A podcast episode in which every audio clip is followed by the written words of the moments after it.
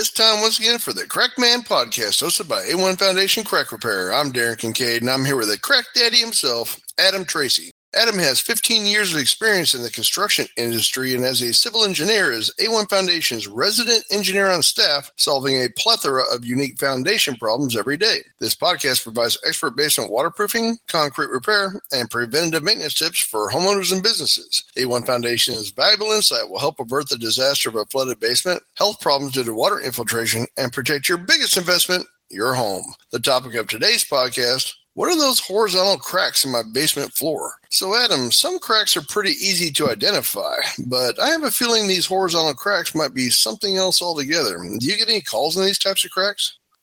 We do get calls on these, and in fact, we had one just the other day. It was a nice couple who was buying their first home in Westwood in Massachusetts, and it was a newer home, and they had a pretty large footprint in this particular house, and the the basement was completely unfinished, so they got to go down there as part of their initial walkthrough. And the realtor calls us up with the potential buyers on the phone, and they have lots of concerns and questions. So they called us up and they said, "Well, you know, we're seeing all of these really large and deep cracks everywhere in the basement. There are straight lines going from one end to the other. And I paused for a second and, and tried to understand kind of the situation that they were in and imagined some potential solutions and issues that they had there. The first question I asked is that are they zigzagging cracks on the floor or are they perfectly straight lines that go from end to end and maybe off corners and you know they look like rails and after a little bit of you know looking around and a little bit more investigation on those particular cracks that they saw they realized realized that there were very straight lines. They weren't exactly zigzagging cracks like the typical crack that you would see in the floor. So at that point, I asked him just to send a photo over so I could just confirm with what I thought it was. And the photo did confirm that they weren't actually cracks,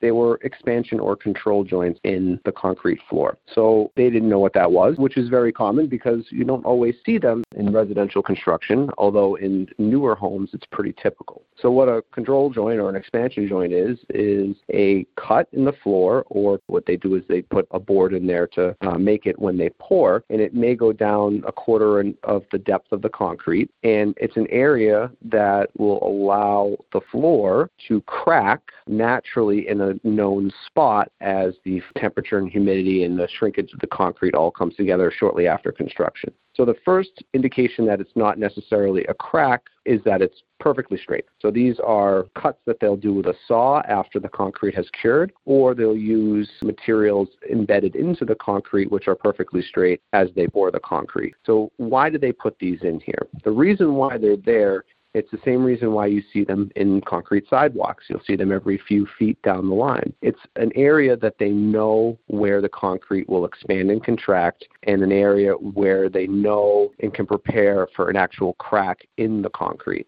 So, in most of these homes, especially with a larger home, you'll see a much larger slab of concrete than necessarily a 1950s ranch, right? If you're dealing with a 3,000 square foot colonial, that concrete's much larger and air area than an older ranch. And when you have a much larger area, it's subject to more cracking because it's more shrinkage across the entire surface.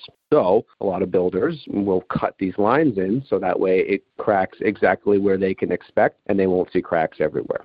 So, what do you do with this? Well, most builders and most construction will leave them as is and just walk away, and it's just a line in the floor. The problem is, is that usually it will crack down into that seam that they create. So it's really no different than a foundation crack in the floor. It's more of just we know where it's going to be, and it's not going to be very widespread. So things like insects, wood destroying insects like termites and uh, wood boring uh, beetles can come up through there. You get that organic breakdown smell that can come up through the floor as well. You can get moisture that comes up through these cracks in the expansion joints as well, and cold air as well. So these are generally okay in terms of what they are, but what we want to do is we want to make sure they're properly sealed. And sealing an expansion joint is very similar to a crack, except we want to make sure that the material that's being used is flexible because that flexible material will allow it to actually move with the concrete, which is what its design is. So if you put a hydraulic cement in there or a rigid material, you'll just see that it will pop out over time. So the right material in there is a flexible material. It seals it up. It keeps the bugs and moisture moisture and insects and smells away, and then you preserve the, the value of the house and the slab of concrete so it doesn't actually crack everywhere. So they had many concerns. After a few minutes of conversation, after the photos, we're able to explain what it is,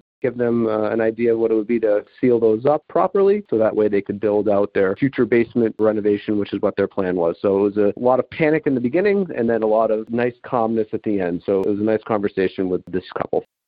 Very good, Adam. Thanks for explaining the importance of expansion joints and how and when to fix them. If you have a basement water problem and think you need a professional, or if you'd like more information on foundation crack repair and basement waterproofing topics, please visit a1foundationcrackrepair.com or call Adam at 866-929-3171. Or you can email Adam at info at a1foundationcrackrepair.com. Thanks for listening and keep that basement dry.